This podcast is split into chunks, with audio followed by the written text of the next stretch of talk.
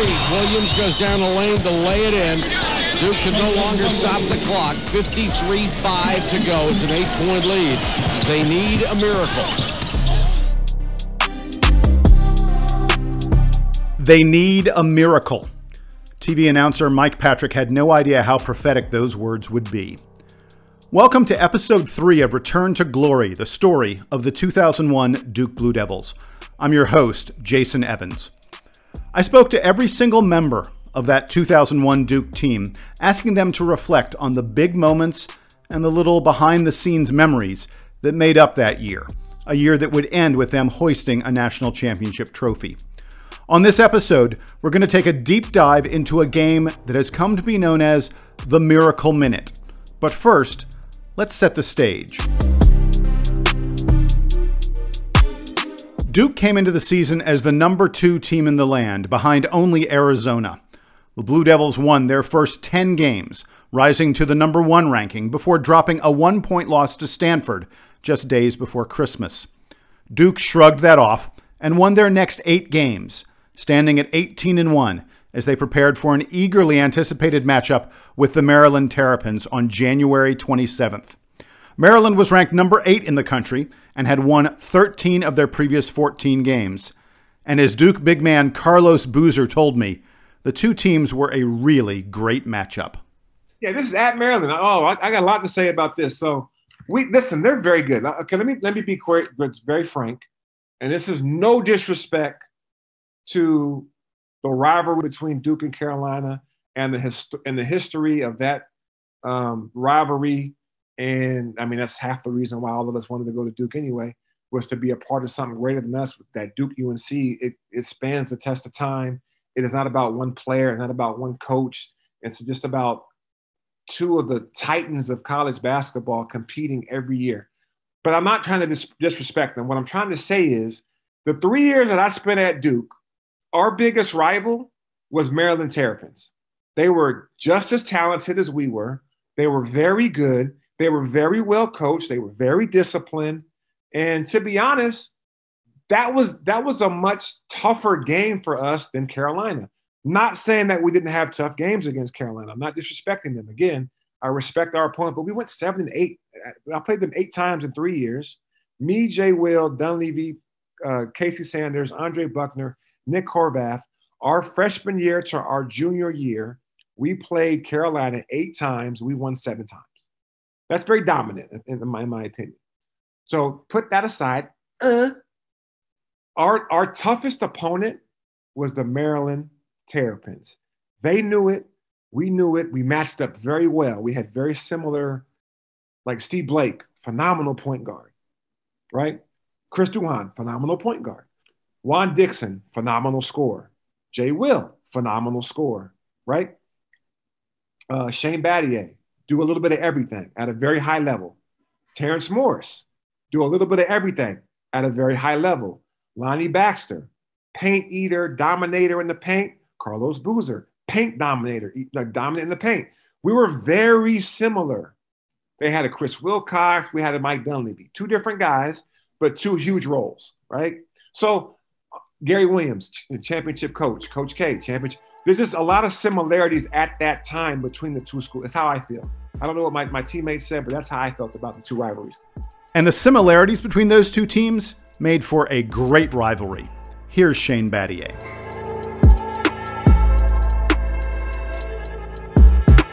Maryland, for my money, I'll probably catch grief for this, but in my four years, Maryland was was a bigger rival to us than Carolina. Um, the battles that we had with Maryland were epic. There was no love lost between the Terrapins and us. We didn't like those guys; they did not like us. And I think it went went uh, it held true for the fans as well. And so, you know, going back, whether it was playing Steve Francis and Obinna Ekezie and Laron Profit in my early years to playing Terrence Morris and Juan Dixon, Steve Blake. They had so many great players. And, you know, obviously Hall of Fame coach and Gary Williams. And they were a really good team. And they, you know, we would never admit that they were our rival because all they wanted to say is, yeah, the Duke's our rival. We, we treated them like, no, you're not our rival. Carolina's our rival. Just, just to just kind of piss them off. And uh, it was it was epic. Every time that we played Maryland, we knew it was going to be a really tough game. I promise we're going to get to the game itself in just a little bit, but there is some perspective you need to understand what was happening during this game. Again and again, as I spoke to members of the 2001 Duke team about Maryland, I heard about the visceral hatred from the Maryland fans. Here's Duke's Andy Borman. Yeah, they, they were our rival. You know, um, you know, I know everybody wants it to be Duke Carolina, you know, but when I was there, you know, Duke Carolina was the fans' rivalry, but Duke Maryland was the players' rivalry. You know, they they didn't like us, we didn't like them, and they were really good too. You know, they, they were really, really talented and, and they were blue collar and they were tough as nails.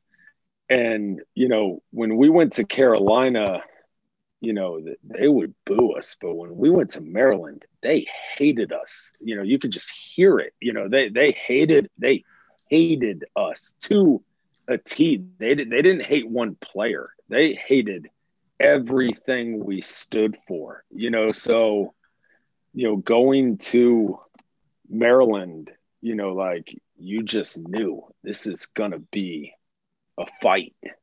A fight. Some of the things they would say, you know, like, man, I'm not even playing. Why are you yelling at me? You know, I, I'm, I'm the last man on the bench. Like, leave me alone.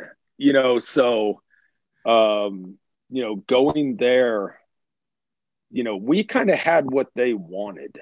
You know, we we had, you know, culture, we had championships, we had history. You know, we we, we had you know everything they wanted and and and they didn't want to share it with us they wanted to take it from us you know which is fine you know because we weren't going to back down so it was it was a war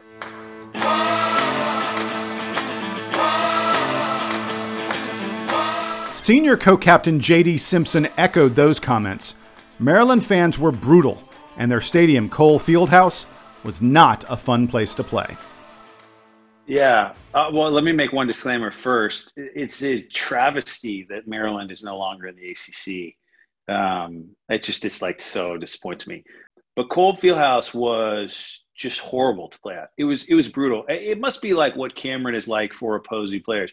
You they have this shitty fucking locker room that sucks, you know, and this like little tunnel. It's all on purpose, right? You, you get it. They could have a not little. They could have a nice little locker room. It's no big deal. You know, showers suck. Um, you know, it feels like a you know 19 75 like prep school locker room or something. I don't know. It just it was horrible. Or like some like military lock. I don't know. It's terrible. And you walk out of this little tunnel and you're kind of under the basket, and then you're just inundated with fans. Um, and their fans are just insane. They're great fans. Um, really are. Uh, you know, for Maryland, they're just they're they're they're rabid. And we had such a a kind of um, real a real rivalry. I mean, next to Carolina, they were by far our biggest rivals.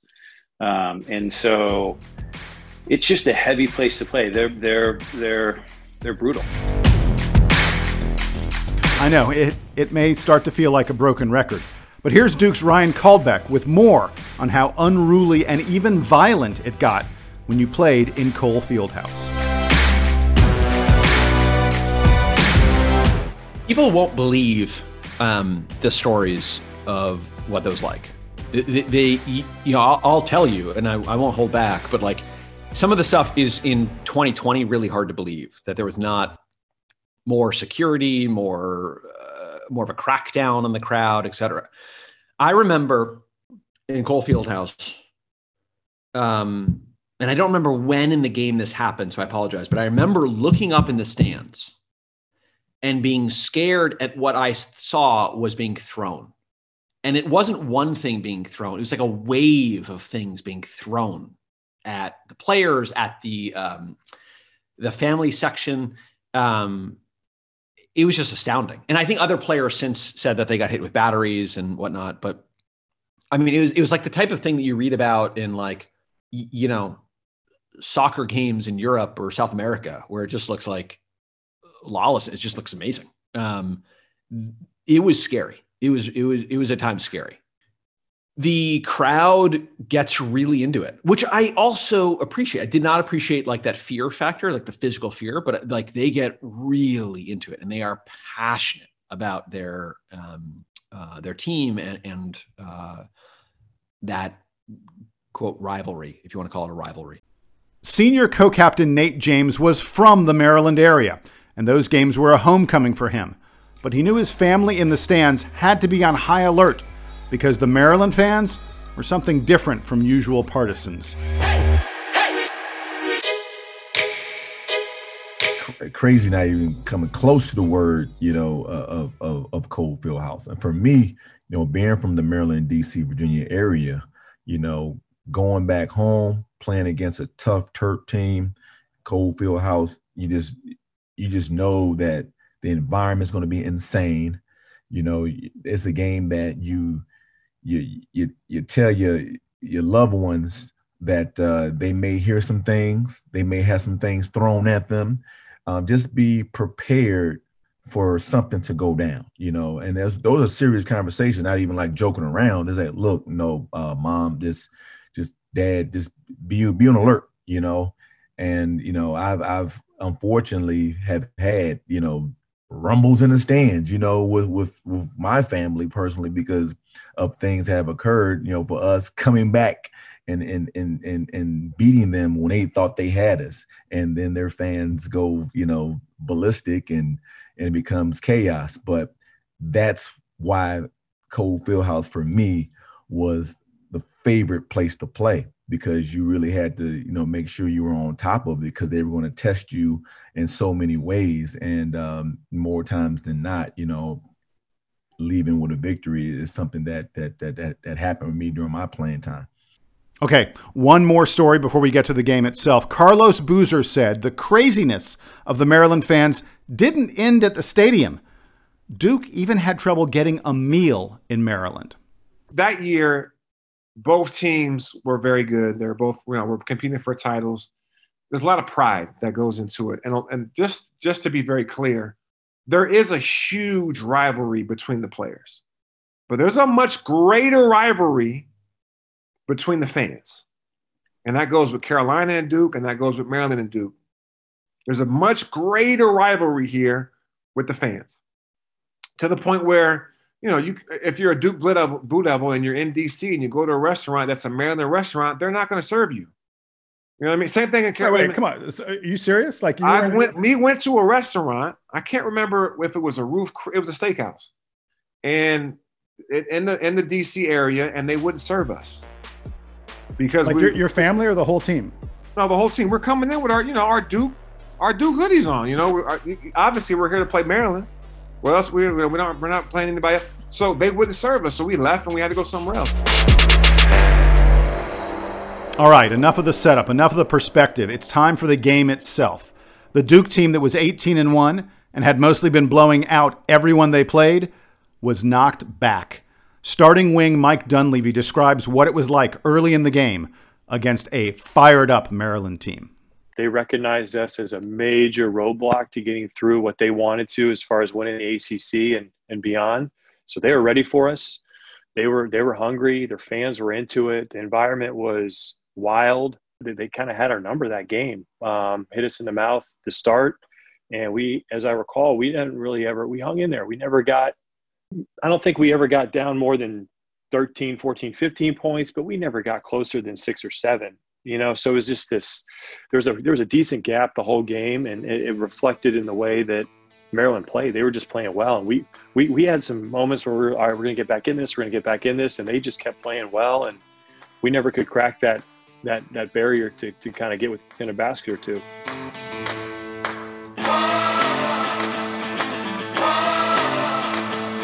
I think the general mindset um, throughout the you know as we realized we were you know, we were taking this team's best punch.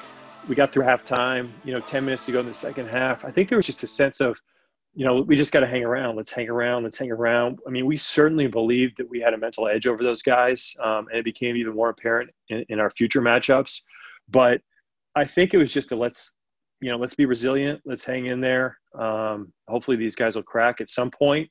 and it, it got we we took it all the way to the end. That's for sure. In terms of waiting for them to sort of to break a little bit, and um, you know, again, I just you know I just remember us hang. It was a matter of hanging around because we could have gotten we very easily could have gotten beat by 20 or 25 points if we hadn't just hung in there a little bit to save face and be be down by 10 I heard the same thing from senior co-captain Nate James. Duke was down, but the team never lost faith. We played that game. They're kicking our butts. But you know, if you go back and look at the, the, the game and look at all our faces, I mean, we're still locked in. You know, we never uh, believed that we were going to lose that game, and that was kind of the mantra throughout the, the, the game. Like we're going to win this game. We're going to win this game. All right, let's let's even down ten with a minute to go. You know, we're going to win this game. Let's get a stop. Let's get a score. Stop, stop, score. And that's what coaches kept saying. That's what we we kept saying as players, and you know, we did it. Though most of the players had faith, I can recall my own feeling while watching that 2001 game at Maryland. I'm not ashamed to admit that I thought Duke was going to lose. I've spoken to many other fans who felt the same way. We hope, we want to believe a miracle is going to happen, but we sort of know deep down this just isn't going to be our day. I asked Shane Battier if players ever feel the same way. Here's what he said.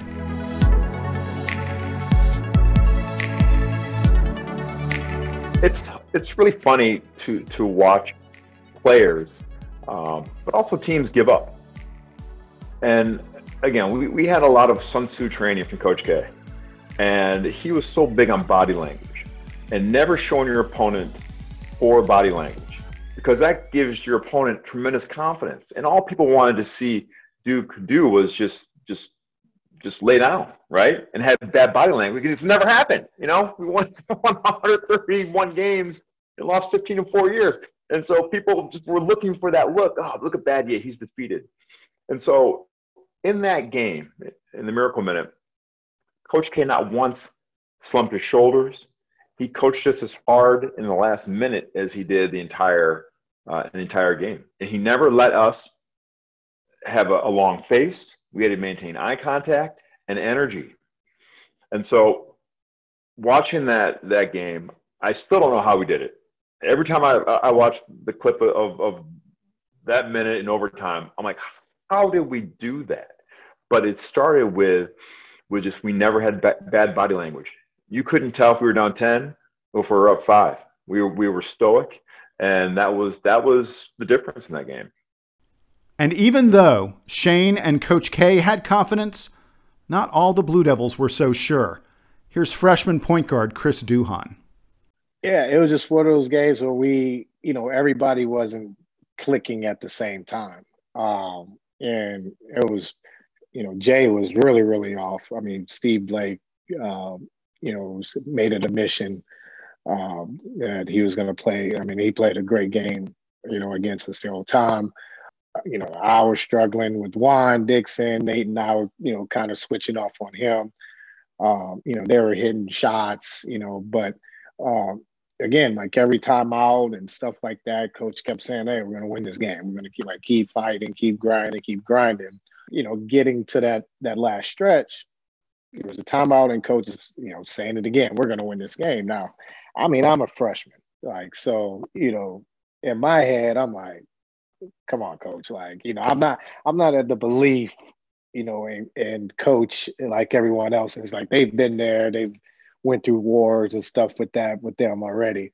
Um, I'm thinking that there's no way. Like they clearly outplayed us, you know, for most of the game, but pretty much all the game. Like, uh, like so, I'm just kind of like, and then again, it's you know Shane and Nate. You can just see like the intense, like I mean, they're just locked in on coach, like shaking their head, and I'm like, okay, all right, cool.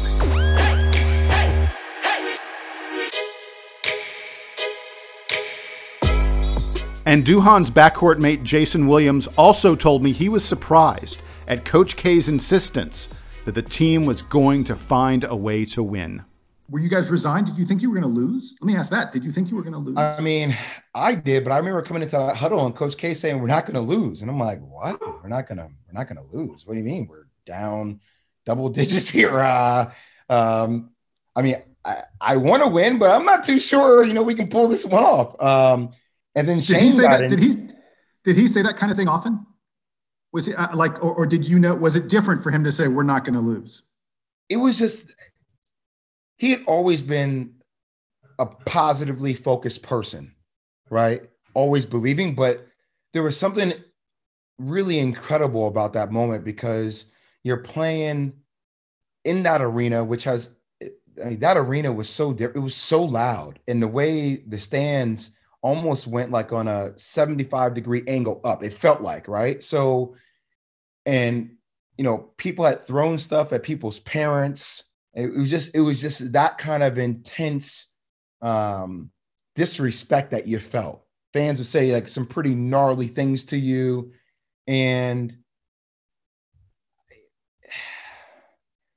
so you know when you're down in an environment like that and for me like i had played piss poor i played so shitty you don't necessarily believe that you're going to win in that moment you know you're almost preparing yourself for like shit practice is going to be horrible tomorrow. This is going to be the worst plane ride of all time. Everybody's going to be dead quiet on the plane like there was like it's a funeral like somebody died.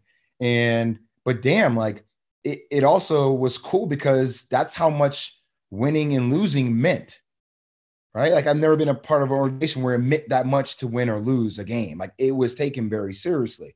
So i was almost in a way preparing myself for that but i think hearing coach k say that and then hearing shane echo that command and then hearing guys actually buy into it almost made me like more aware in that moment I like I wasn't I was almost drowning myself out in my own misery about how I had played and where we were and how we were gonna lose. And all of a sudden that shit just woke me up.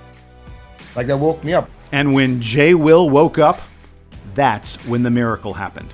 More on that after this quick commercial break.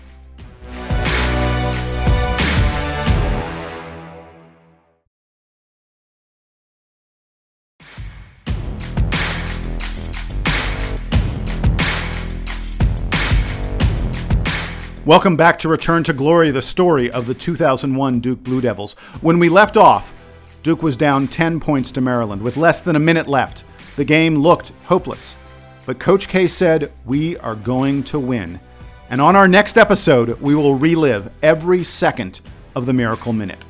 And I swipe that and it just bounces off his knee and I just catch it. I don't even know how I catch it. I shoot a three and it's like, oh shit, like, okay. Jay just all of a sudden just does his thing, like gets a layup, and then next thing you know, gets a steal, hits a three, and they're like, oh shit, we're down five from like in five seconds, like just like that.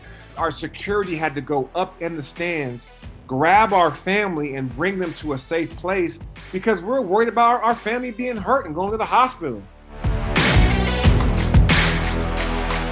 From the frantic scramble on court to the celebration in the locker room to the chaos in the stands. All that on the next Return to Glory. Return to Glory is hosted and written by me, Jason Evans. It is a production of the Duke Basketball Report podcast. Be sure to subscribe to the DBR podcast so you won't miss a single episode. As always, I want to thank the members of the 2001 Duke team for speaking with me. And thanks to all of you for listening. I'll see you next time on Return to Glory, the story of the 2001 Duke Blue Devils.